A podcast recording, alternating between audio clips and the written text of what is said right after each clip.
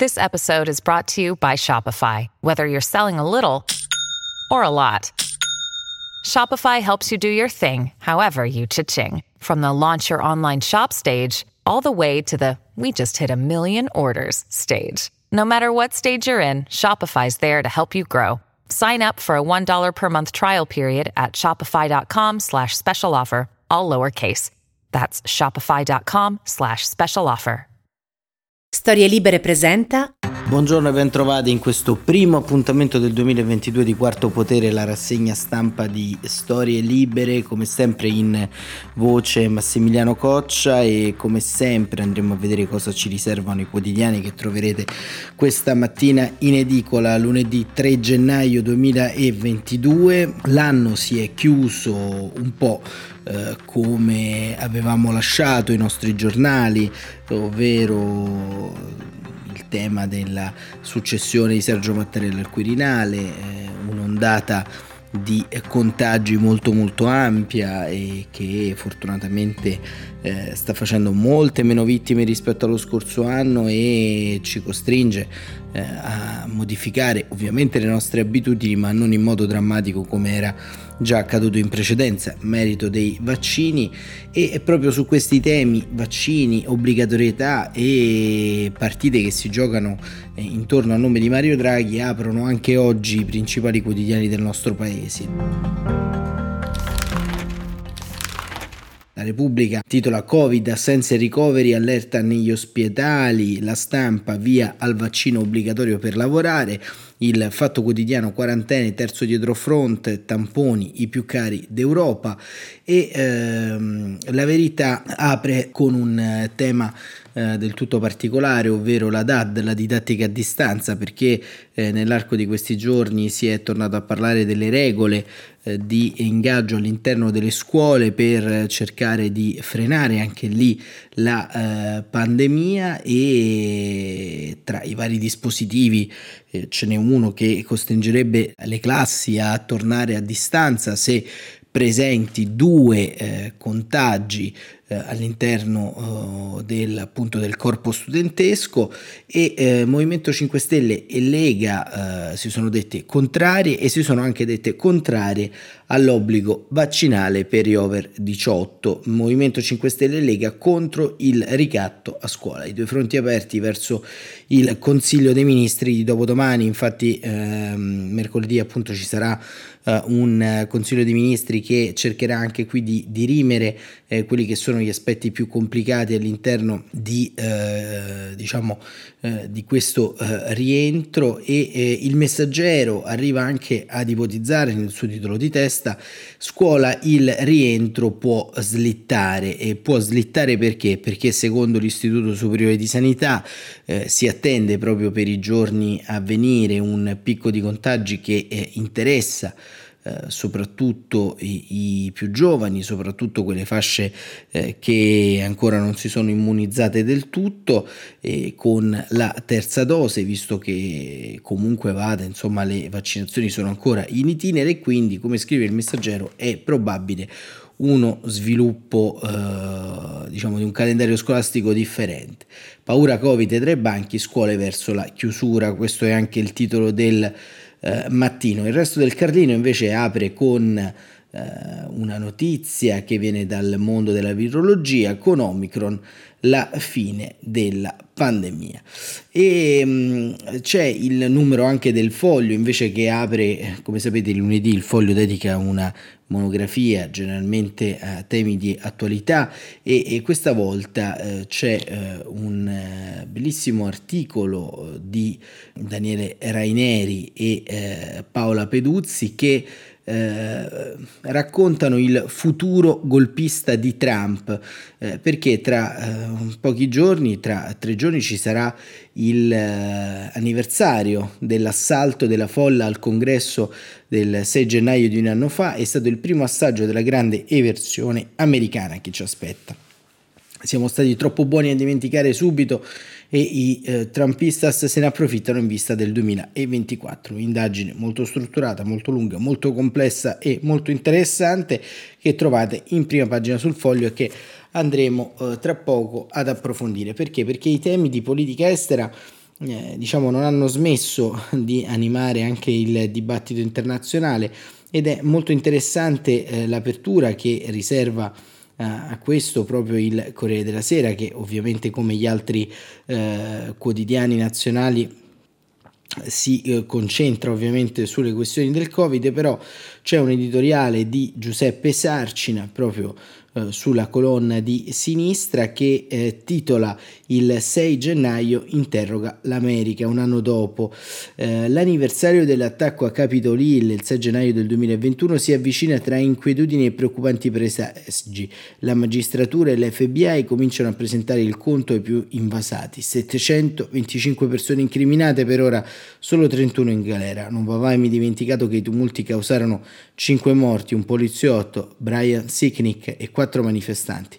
Joe Biden ha cercato di riparare i danni alla credibilità del sistema politico istituzionale degli Stati Uniti, ha evocato i raggi di sole dopo la tempesta, ha chiamato a raccolta come il legittimo patriarca la vasta famiglia mondiale delle democrazie, ha imposto il teorema con cui sfidare la Cina. I governi eletti non sono solo i più giusti, ma sono anche i più efficienti eh, del, rispetto alle autocrazie. A distanza di un anno però è chiaro che l'operazione recupero non è riuscita, l'allarme per la tenuta del sistema è costante, si teme una replica del 6 gennaio o comunque qualche altro misfatto ispirato da Donald Trump. Biden nel frattempo fa fatica, bloccato da singoli senatori da interessi particolari. Oggi il malato dell'Occidente è proprio il suo paese guida.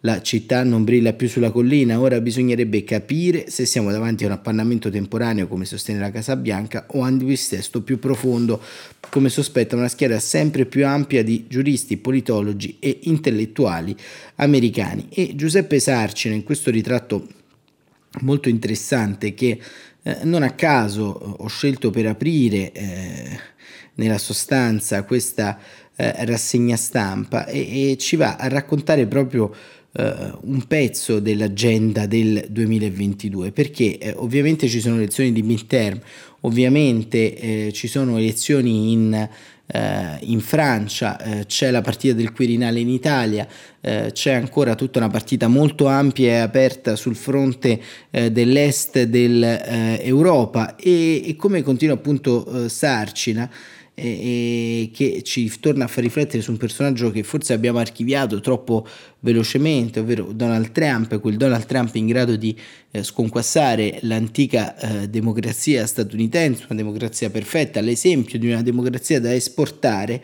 E certamente questa linea di conflitto interno negli Stati Uniti ha dei forti eco di... Eh, diciamo, di, eh, di, sussulti anche nel nostro continente e nel nostro paese. Continua Giuseppe Sarcina, pagina 24 sempre del Corriere della Sera, non c'è dubbio che il fattore scatenante della crisi sia stato Donald Trump.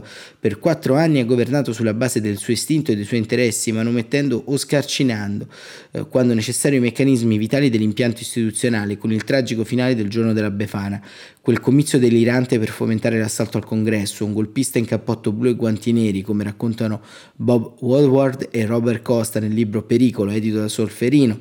La variante Trump non ha provocato ma semplicemente scoperchiato le debolezze e i limiti dell'architettura giuridica.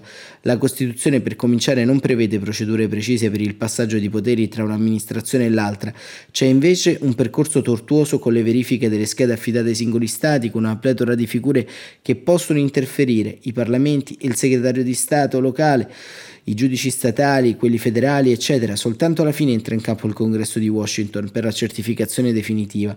I padri fondatori, scrive Sarcina, stabilirono che il patto sociale e legale degli Stati Uniti non poteva che fondarsi sulla fiducia reciproca tra le altre cariche pubbliche e tra i leader dei diversi stati. È un concetto elaborato dalle teorie contrattualistiche del XVII e XVIII secolo, ma visibilmente in affanno nelle società lacerate delle fazioni avvelenate dal contrabbando di falsità.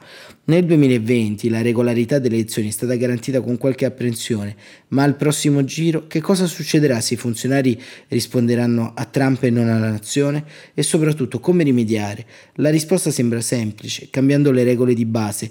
Lo stesso Thomas Jefferson scriveva che una Costituzione andrebbe aggiornata ogni 19 anni perché appartiene ai vivi e non ai morti. Si potrebbe anche sostenere che in effetti ci sono stati cambiamenti di grande sostanza, dall'abolizione della schiavitù al voto per le donne. Attenzione però a non cadere in un errore di prospettiva, modificare la Costituzione è un processo molto complicato. Non a caso nella storia della Repubblica sono stati presentati più di 12.000 emendamenti, ma ne sono solo passati 27. La procedura prevede l'approvazione con il quorum dei due terzi dei parlamentari in ciascuna delle due Camere, più la ratifica da parte di almeno i tre quarti degli Stati, che sono 38. Missione impossibile in una fase di scontro totale tra democratici e repubblicani trampiani. Resterebbe, scrive Sarcina, allora una sola strada, colmare i vuoti legislativi, rafforzare le basi della democrazia con una serie di leggi ordinarie. Ce ne sono già due sulla tutela del diritto di voto incardinata al Congresso, sono la risposta dei democratici alle regole statali varate dai governatori repubblicani di Texas, Arizona e Georgia per complicare la partecipazione elettorale di afroamericani e latinos tendenzialmente favorevoli ai progressisti. Ne servirebbero altre per prosciugare i margini di discrezionalità degli stati. Si può fare? In teoria sì, scrive Sarcina. Al momento i repubblicani stanno bloccando tutte le riforme adottando il filibuster, l'ostruzionismo a oltranza, superabile soltanto con il voto di 60 senatori su 100 e i democratici hanno 50 seggi, ma il filibuster non è una norma costituzionale bensì una disposizione regolamentare che potrebbe essere forzata dalla maggioranza semplice.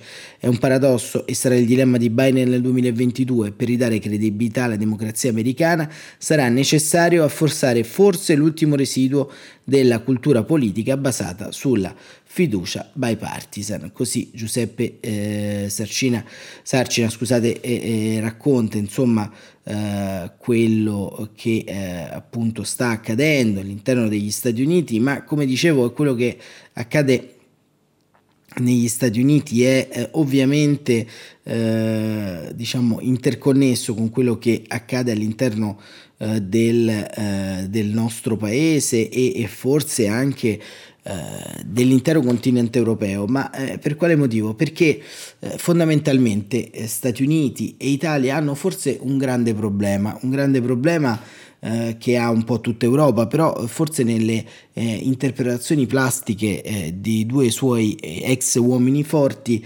vivono la stessa problematica atavica, ovvero non aver eh, diciamo sminato, smorzato per tempo le derive illiberali interne. E sì, perché in Italia eh, si continua giustamente a parlare del dibattito eh, del Quirinale, Sergio Mattarella nel periodo non collegato a eh, diciamo rivolta alla nazione l'ultimo discorso del suo mandato, ma eh, di fronte a una maggioranza che non riesce a, coalizzarsi in modo eh, strenuo e fermo intorno a Mario Draghi, eh, anche se diciamo, sarebbe il candidato migliore, paradossalmente la pista di Silvio Berlusconi al Quirinale è, è sempre più eh, credibile, eh, non attendibile, ma credibile. Sono due diciamo, uh, aggettivazioni differenti perché la credibilità di un'operazione eh, in qualche modo è data dai numeri e da un panorama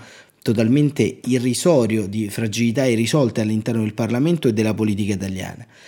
E, però, eh, diciamo, dopo eh, molti anni, più anni della quiescenza di Trump, Silvio Berlusconi rischia comunque vada di essere nuovamente un interlocutore eh, importante per tutte le forze in campo. Forze in campo che sono ancora avvitate, ammutolite, possiamo dire, eh, da una eh, pressante volontà e voglia di passato lo vedremo anche nel Partito Democratico, il dibattito che tiene banco è quello del ritorno di Massimo D'Alema tra gli iscritti del PD e insomma diciamo anche qui andare a spiegare a un quindicenne perché è importante che Massimo D'Alema ritorni nel Partito Democratico sembra veramente fuori tempo massimo ma sempre sul Corriere della Sera Paola Di Caro ci racconta ehm, qual è l'ultima carta che Silvio Berlusconi eh, paragonabile a Trump per la stessa eh, capacità eh, eversiva delle istituzioni.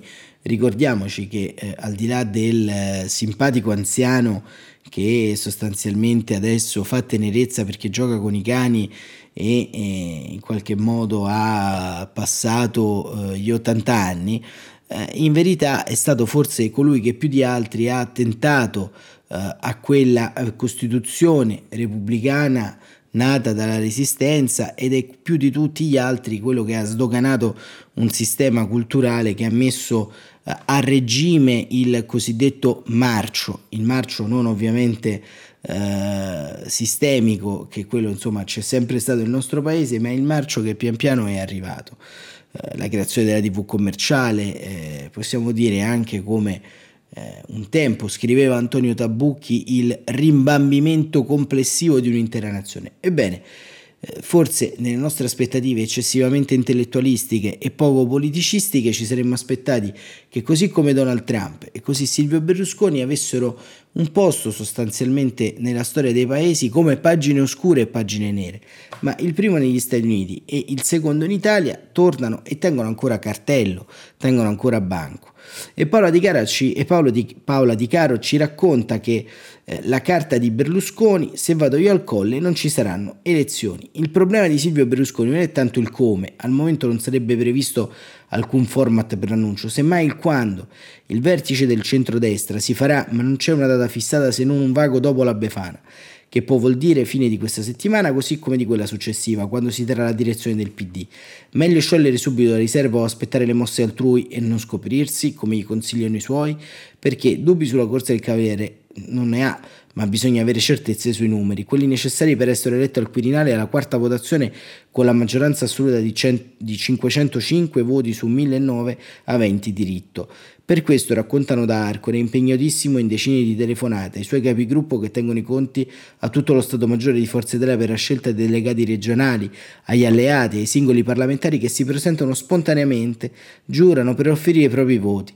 Il borsino di Arcore fa segnare ad oggi un centinaio di voti in più in quelli eh, di quelli su cui eh, sulla carta potrebbero contare da sole Forza Italia, Lega e Fratelli d'Italia, che sarebbero 414.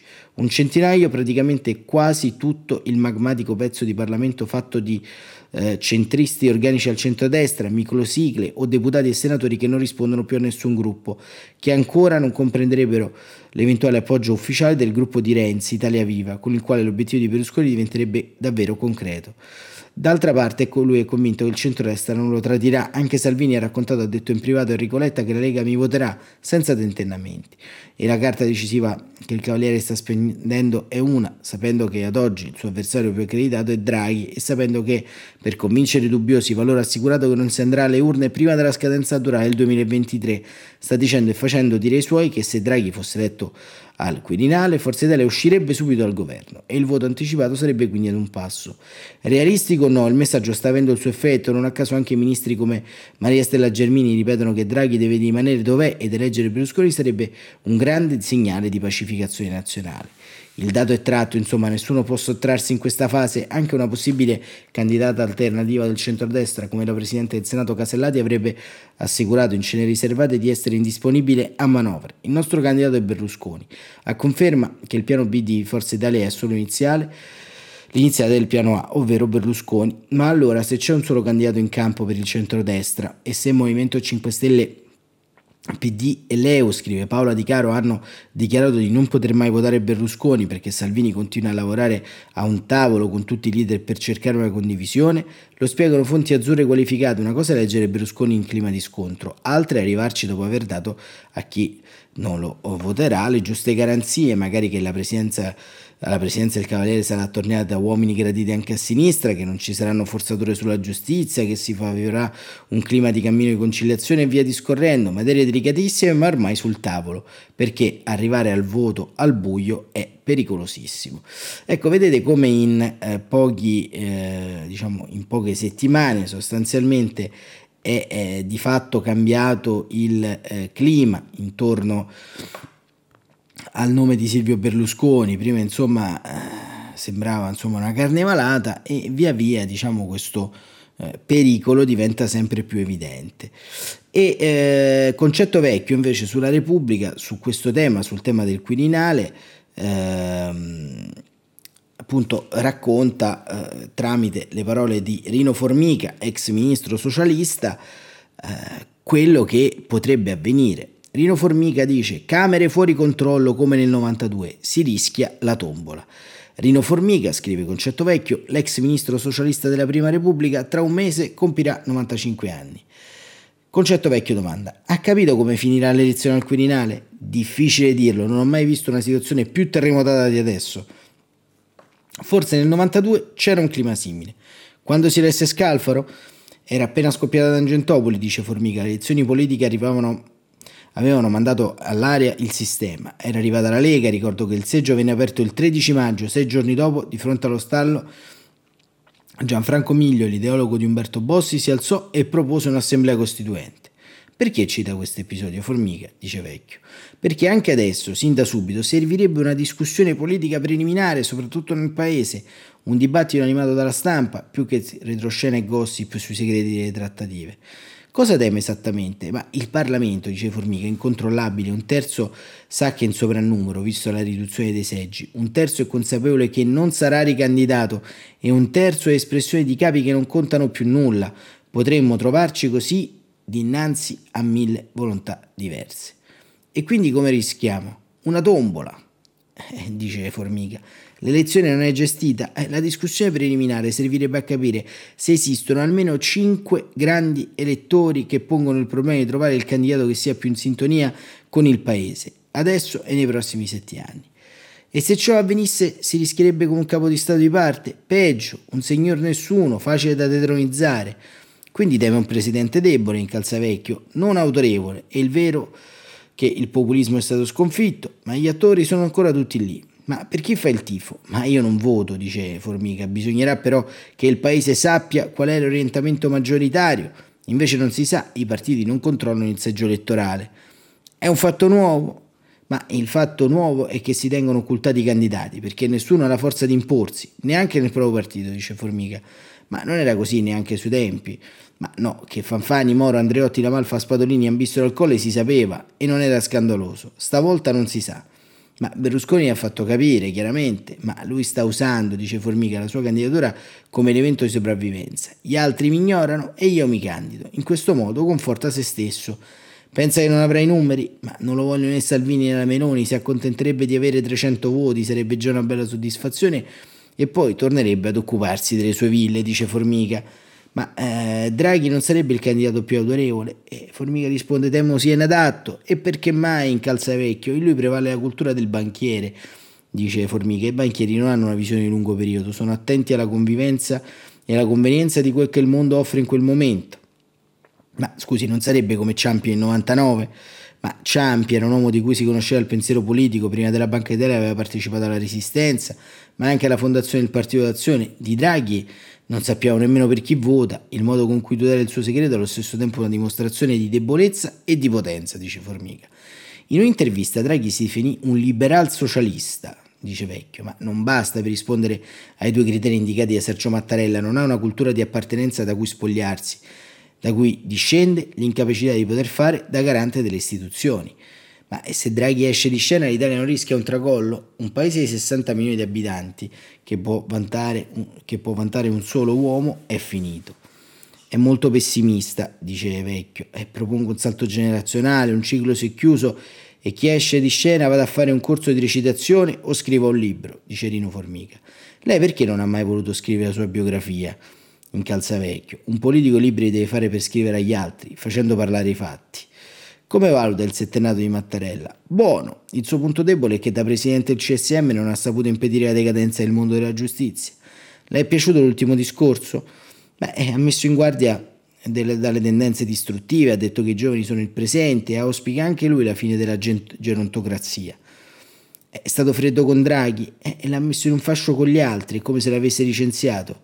Finisce la tua missione e poi fatti da parte. Questo è Rino Formica, come sempre un parere molto molto autorevole. Ma a proposito di gerontocrazia, perché eh, c'è un dibattito molto lunare in queste ore, eh, perché c'è una sorta di processo chimico in corso, perché eh, quando Renzi era diventato segretario del Partito Democratico mm, qualche anno fa, un pezzo consistente mm, si è in qualche modo uh, staccato, si è scisso e ha fatto vari, diciamo, vari ramoscelli. Uh, uno di questi è articolo 1, il movimento nato dalla costola dei Dalemiani all'interno del Partito Democratico, a cui fanno capo riferimento mh, Pierluigi Bersani, Massimo D'Alema, il ministro della Salute Roberto Speranza, che eh, in questo momento storico hanno deciso di sciogliere questo piccolo movimento residuale che aveva fatto un cartello politico con l'EU e eh, rientrare all'interno del Partito Democratico. Ecco, eh, in tutto questo eh, Massimo D'Alema, che insomma, eh, come direbbe eh, Fabrizio De André, non brilla certo per iniziativa e aggiungo io per simpatia, mh, mm, ha annunciato il suo rientro all'interno del Partito Democratico e, e dice che il Partito Democratico eh, è guarito dalla malattia di Renzi.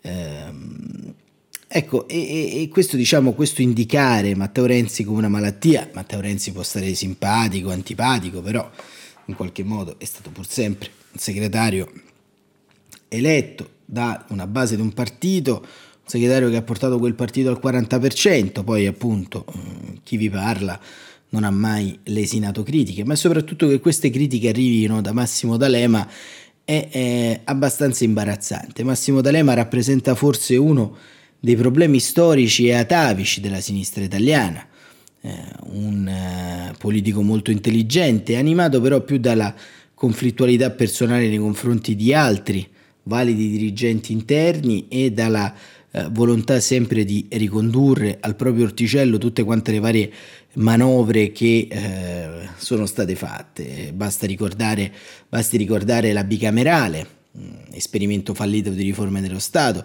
il famoso patto della crostata, eh, dove appunto i maggiorenti del centro-sinistra e del centro-destra si ritrovarono intorno a un tavolo per eh, diciamo salvare Mediaset, Silvio Berlusconi, per non fare quella legge del conflitto di interessi che ancora oggi tiene in vita un conflitto di interessi e anche la personalità politica di Silvio Berlusconi.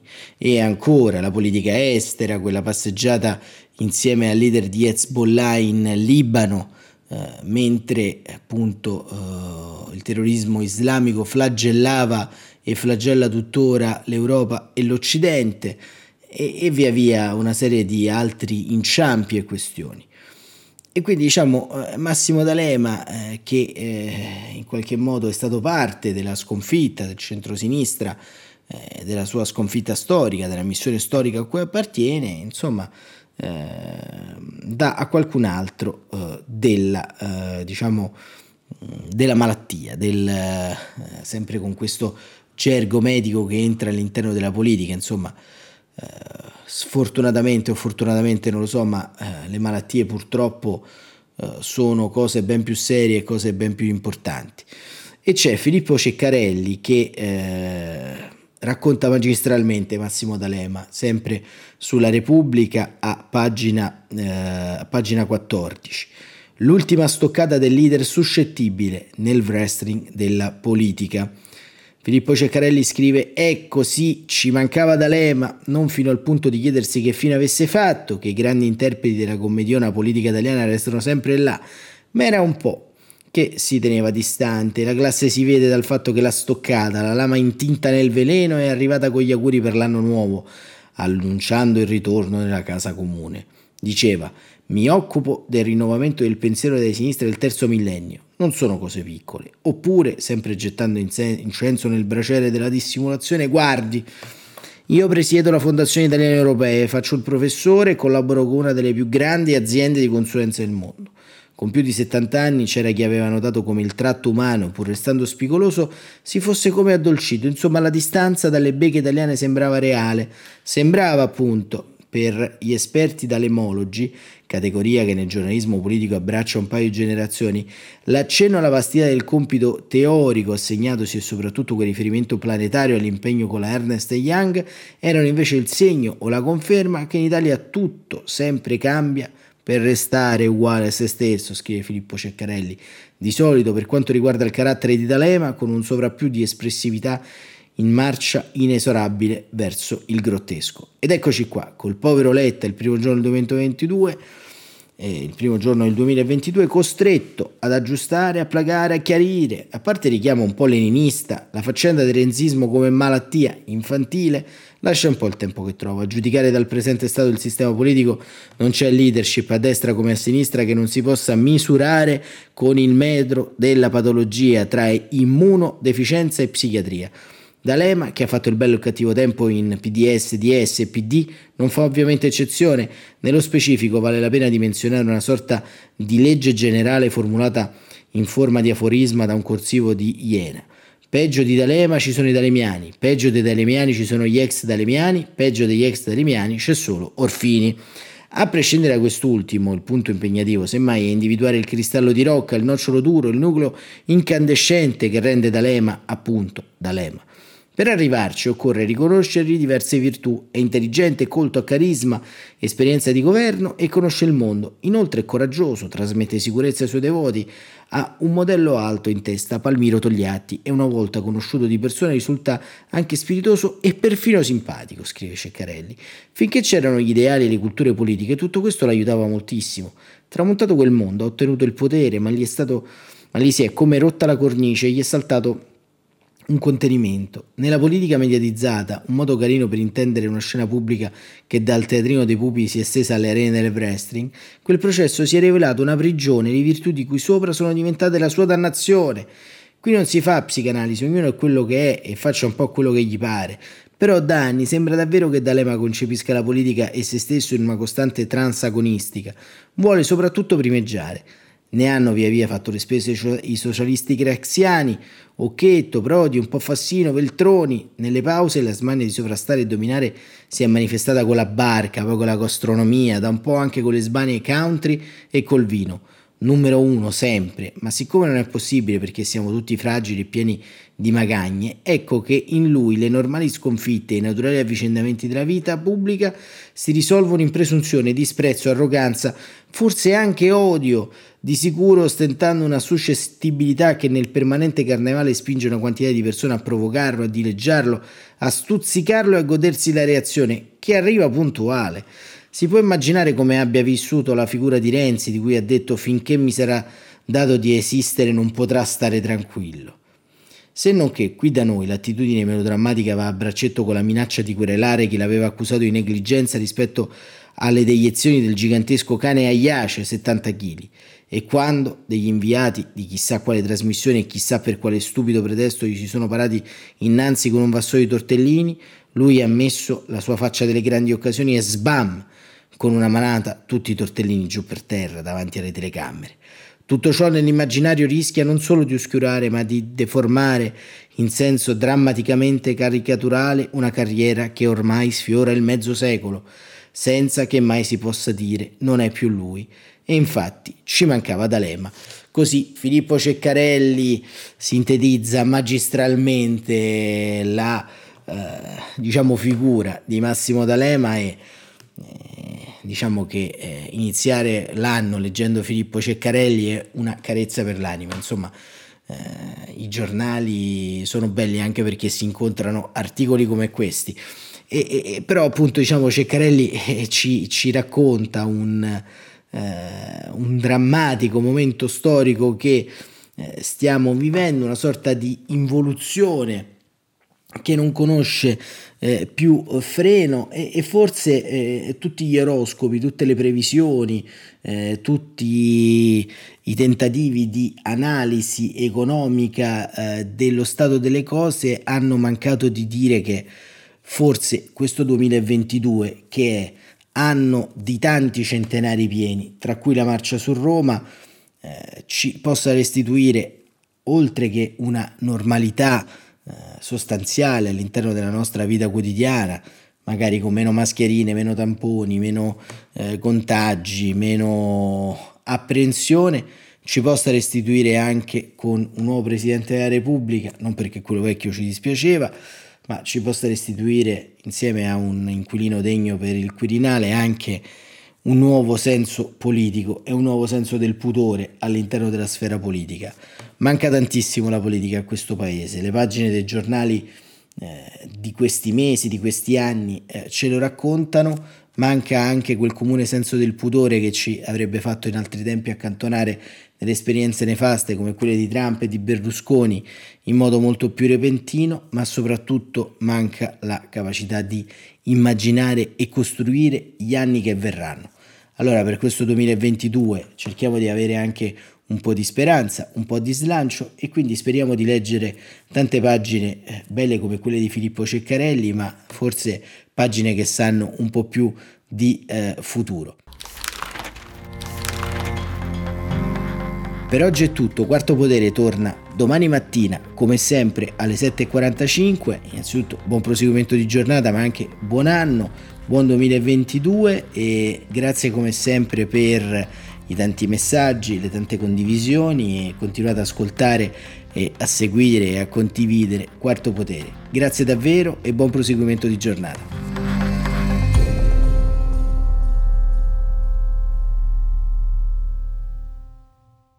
Una produzione storielibere.fm di Gianandrea Cerone e Rossana De Michele. Coordinamento editoriale Guido Guenci.